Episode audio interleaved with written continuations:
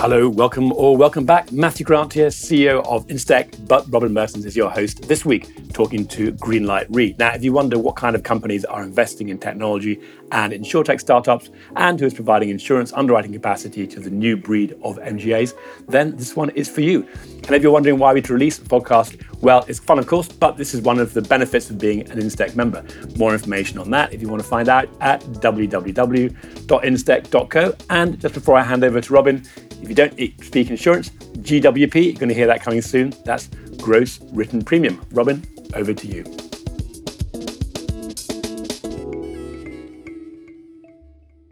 I've got Brian O'Reilly, who's the head of innovation, and Nicole Van Allen, who leads the European and UK investment effort at Greenlight Re with me today. Hello, both.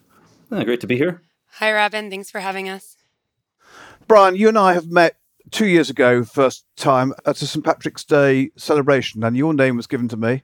I saw you were Brian O'Reilly. I was absolutely convinced you'd be completely 100% Irish and that you would love Guinness and a, a lunch drink. And you turn up with a, an American accent and tell me you live in the Cayman Islands, and that was not what I was expecting one bit. How did you come to be there? Yes, I had a bit of a winding road. I grew up in Michigan, went south to Miami.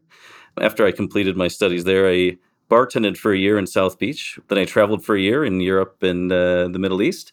And then randomly, I um, turned into an actuary when I moved to San Diego after that. So then that's when my insurance career took off. So I've got to ask, how do you randomly turn yourself into an actuary? This is the yeah the classic insurance industry. How you enter the industry is you weren't planning on it, and something forces you to look into it. I started looking for my first job after doing my year tour, and I had a finance degree, and this was when the great financial crisis started. So in March of 2008.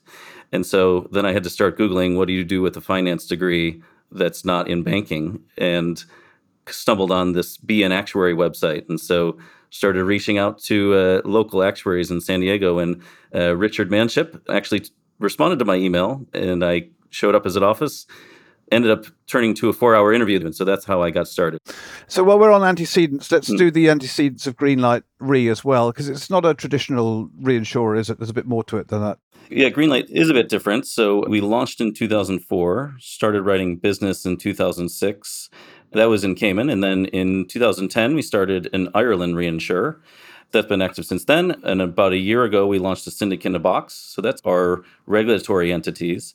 We also, just as far as business that we underwrite, we are non life focused, majority property casualty, but we do uh, accident and health as well. For the last 15 years or so, we've been pretty stable around 500 million to 600 million in GWP on a US dollar basis. Our exposures are worldwide, predominantly in the uh, typical regions like the US, UK, Europe, Japan, and Canada. And then Greenlight as a company, our headcount is about 50 at the moment, which is fairly small for a reinsurer, but try to punch above our weight. Thank you. And Nicole, turning to you. So you've been with Greenlight now for nine months. You head up the European UK investment effort. Tell us, what does that involve? So what's your day job? My focus is on leading that UK and European investment effort, but I also get involved in strategy, operations, underwriting. Yeah, really depends on the day. And then you're also an actuary, and I'm. I mean, I, I know enough about Greenlight to know there's quite a lot of actuaries. I'm not sure what the collective noun for actuaries is. I'll go and look it up. But that's not an accident, is it? That there's lots of you who are from the actuarial background. Actually, on our innovations team of seven, three of us are are actuaries, but but really the entire team has some insurance expertise of some form, whether that's pricing or their portfolio management. Definitely not an accident. It really supports our investment thesis, which is really underwriting driven.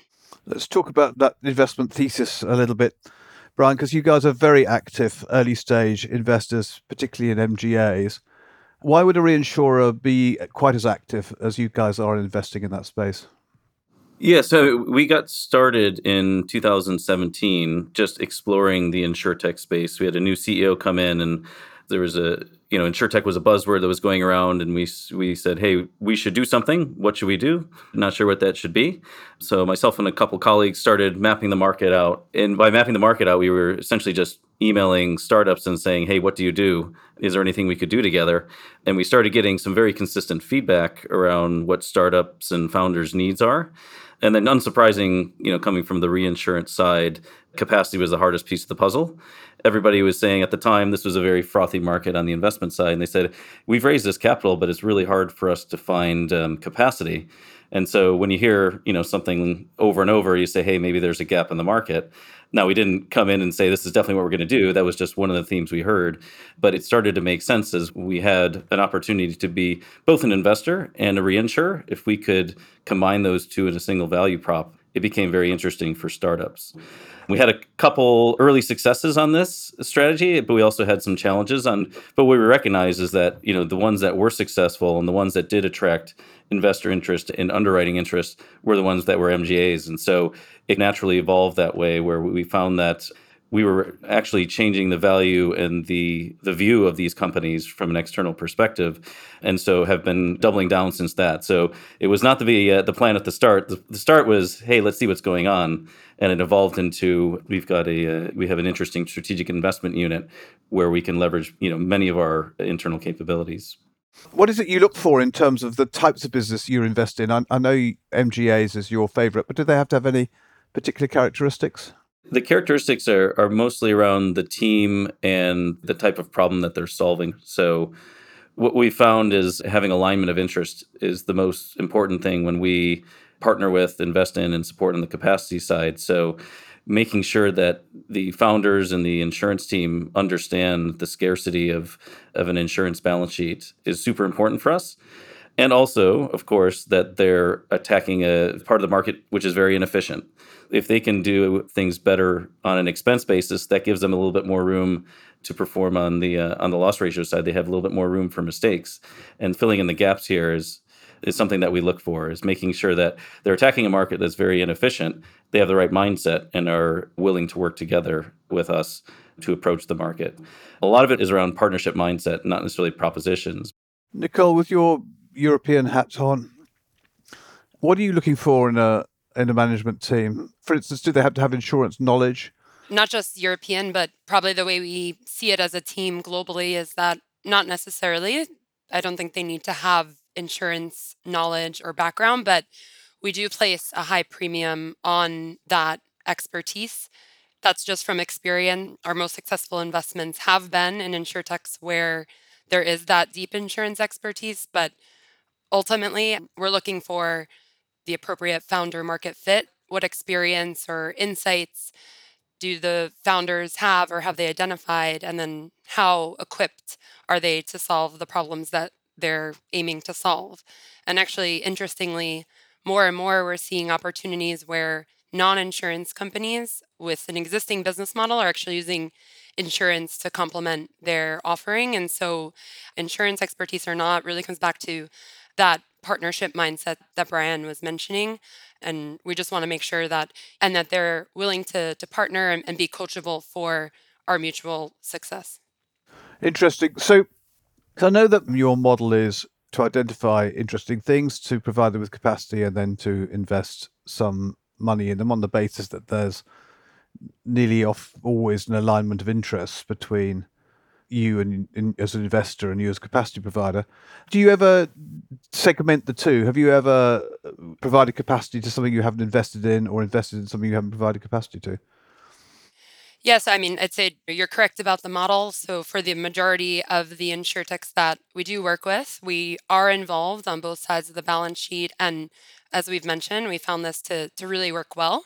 But it doesn't always need to be the case. You know, we have examples of companies where we've provided capacity, but we haven't invested, you know, maybe because they're they're later stage than where we typically sit. And we also have companies where we've invested, but we aren't capacity partners. So I think we're strategic investors at the end of the day. And so we need to have that conviction on the strategic value of the company to Greenlight. But that can come by way of a direct underwriting opportunity with an MGA, but it can also come in, in many other forms. Yeah, our focus is to generate a differentiated underwriting portfolio. So if we can buy into an underwriting proposition and for various dynamics we can't be involved in the investment side, that wouldn't be a prerequisite to not participating. So it's important for us to be open minded on, on all these things. When you're after this differentiated underwriting portfolio, are there particular gaps in it that you've identified? Are there opportunities that you've seen where you're looking for things to fill it? Yeah, so, so as Nicole said, we've seen a lot more what I would call vertical expansion opportunities where there are companies that are adding insurance as a secondary, you know, or tertiary business that can supplement their core business. And we see a lot of opportunity there, especially because these companies have a proven customer base. And so adding this insurance product on can enhance their offering and help them expand their moat. And so we really like that. It's a bit de-risked where, you know, versus some of these earlier stage opportunities where you have to start from scratch. And we've seen a lot of those and, and, we like them because we can get very specific about how we can include insurance into the stack. Also, like a lot of embedded is the uh, the word that everybody says nowadays. We think it's very interesting for Greenlight as it can bring us a low volatility portfolio of business that can be managed very effectively. And so we like it more for the underwriting risk side, not because you can add on small products that uh, should be generally very profitable, but also provide value to the customer as well. Other areas we're seeing a lot of innovation are on the supplemental benefit side is just given the changing work dynamics, we're seeing a lot of different needs in all jurisdictions. And so we're finding very specialized areas where companies can offer unique benefits or more enhanced benefits on top of complete gaps in the market that didn't exist pre-pandemic. So I see a lot of these ancillary opportunities. They're really market expansions, non-traditional insurance products that haven't existed five years ago. Have you anything you can talk about now? Any particular companies you're talking to? Give us some examples of what you're talking about there in a in a more sort of granular way.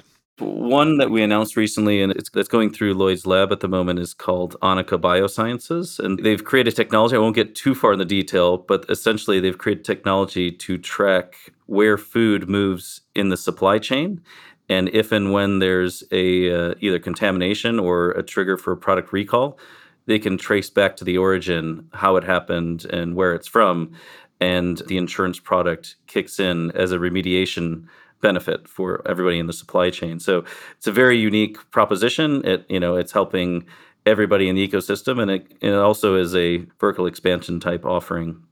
Another one, Vertical Insure, is one that we invested in early this year, and they're they're in the embedded space. Going back to what I said before about you know unique products in new areas, their first product was insurance on trading cards, baseball cards, football cards, things like that there's an entire secondary marketplace that, that buys and sells these products.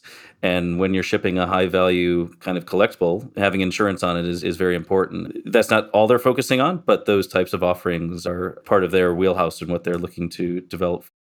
I must go and dig out my children's Pokemon cards and see whether or not they should be insured. Nicole, Brian mentioned a lab. I know you personally are very active with the lab now that you're here in London. Is it a sort of hunting ground for you? You work closely with the lab. Do you check what comes through and see what Greenlight Re can offer them?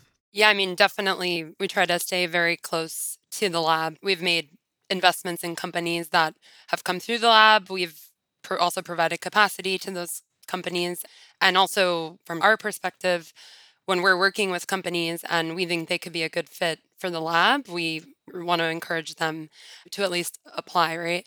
So we think that the lab is a really great resource and not only for the startups, but the broader insurtech ecosystem. And so we really try to support Rosie, Arena, the rest of the lab team, really, you know, however we can.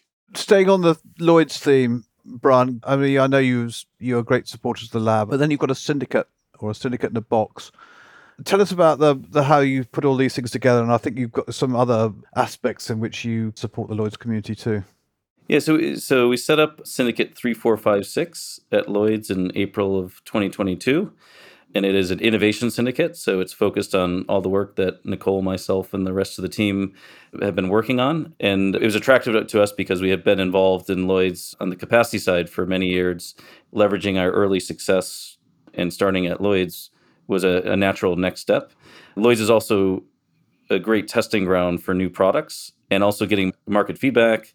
What we found very helpful already is that, you know, we can engage with the expertise of various syndicates that we don't necessarily have, but we've got a knowledge and expertise in getting companies off the ground and we can benefit from other syndicates experience and the specific products that we're supporting so that's been significantly helpful for ourselves and also for our value prop to the market too typically we've just been a reinsurer and so we've always had to have multiple parties in the value chain and being able to be even more of a one-stop shop not necessarily the one-stop shop but more of a one-stop shop is very helpful for us when we're engaging with prospective partners and existing partners as well, giving them another option by providing the Lloyd's platform. It's been very interesting to date. We've learned a lot about how to engage within the Lloyd's community, but overall it's been very positive. In the end, what we're trying to do with our unit is is support good underwriting businesses. And if we can support good underwriting businesses, we think those will be good investment opportunities. So Nicole, I think we all aspire to be a, a one-stop shop, but you can't necessarily be all things to all people. Do you work with other venture investors, other Lloyd syndicates? How does the kind of partnership bit work? I can imagine that you might see something you like and want to part invest. Have you got a group of people you talk to along those lines?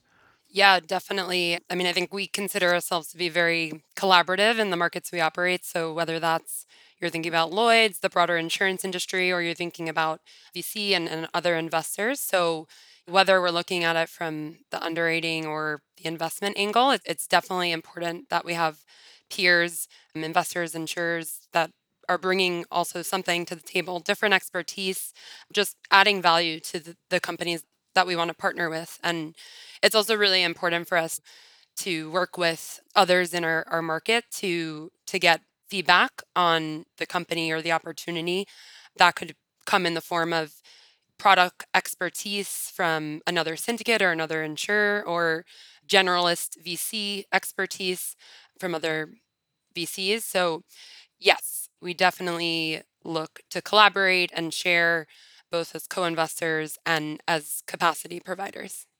Brian, back to you. I can't get you on as an investor and not talk about the kind of perception of the insurtech investment scene and this sort of endless doom and gloom that I'm forced to read and valuations falling off a cliff and new source of investment drying up. To what extent do you buy into that? And has it changed you know, your original strategy and investment thesis in any way? We've definitely reacted to it, but I guess at a high level, I'm encouraged by interestingly how far behind the insurance industry still is in technology adoption and automation. You know if i look at you know last few years you know there has been improvements but there's still a long way to go in improving the overall insurance value chain. So as far as the evaluation changes that have happened recently it's it's a challenge and an opportunity and I think there's some corrections for good reasons. The benefits that I see, especially for Greenlight and why you know we are still confident in our strategy and, and our investment thesis, is that there's a much larger focus on underwriting profitability and expense management. And long term, these companies have to be sustainable and durable.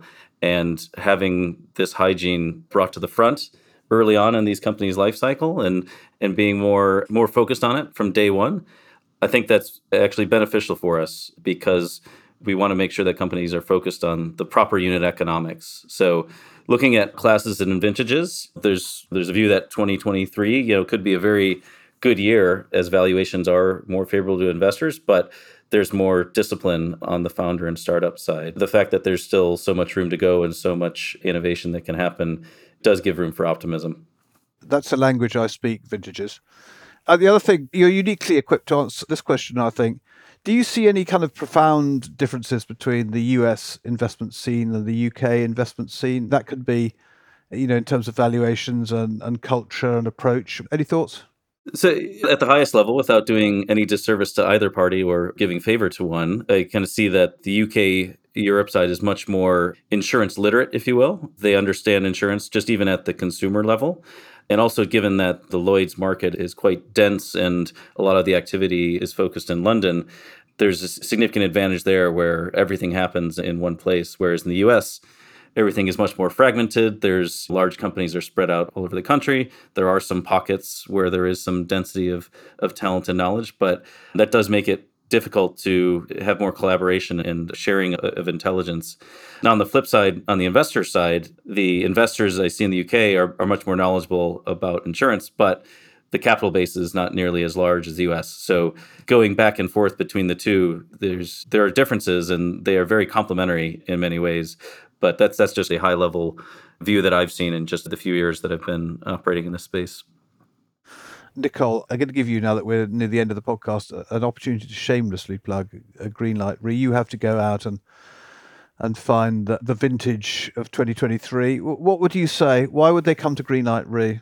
Yeah, we like to say that we differentiate because we can help early stage MG insurtech solve for really two problems at once. So that's solving for the capacity and solving for the investment. And that is definitely true and definitely a, a value proposition that we live by. But ultimately, I think it's our team that is attractive to founders. So our helpfulness, our expertise, our ability to move fast and make decisions and make things happen. I think the team over the last five years has accumulated a wealth of, of experience and lessons that they've learned from. And I can see just over the last nine months that we do have this culture of growing and always trying to do what we do better. And I think what we're ultimately striving for t- is to be that ideal partner to the startups and also the broader ecosystem that that we work in. Hopefully that is compelling.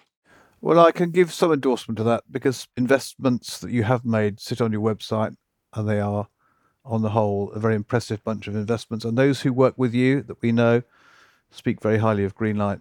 Brian, I can't leave because when you were last in London, you told me something which I desperately want to share with everybody you haven't quite abandoned your Irish heritage, have you? And at the weekends, the relatively small island of Cayman has its own Gaelic football team. Come on, tell us about that. So before moving to Cayman, I was playing Australian football in San Diego. So I started playing one of these alternative football games. And then um, when I moved to Cayman, I learned about the Gaelic Football Club and got involved kind of day one. And it's been fantastic because there's it's a social club in Grand Cayman with over 800 members on an island of about 70,000 people. So just 1% of the island is a member of this the Gaelic Football Club in Cayman. I was actually fortunate enough to represent the Cayman Islands national team at the US Gaelic Football Championships a long time ago. I still play, but I'm not I'm not national team caliber anymore, I guess. So it's a very fun thing to do on the weekends and uh, from January to June, I'm often out there on the weekend. I'll have to check through our records, but I think that's the first time we've ever had an international sports person on our podcast. this is news to me. I didn't even know about it. uh, look, it's been a great pleasure to have you. I, you know, it's a cheap shot, but considering your actuaries, you're really very good fun, you two, and I've, it's been a great pleasure to have you on the show. And thank you to Greenlight for all the support you give us. You're a genuine pleasure to work with. So thank you both. Thank you. Thanks.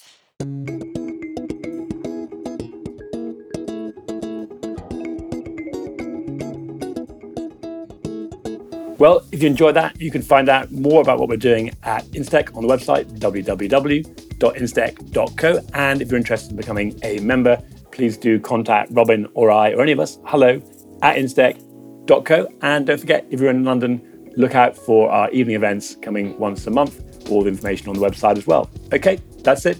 We're done.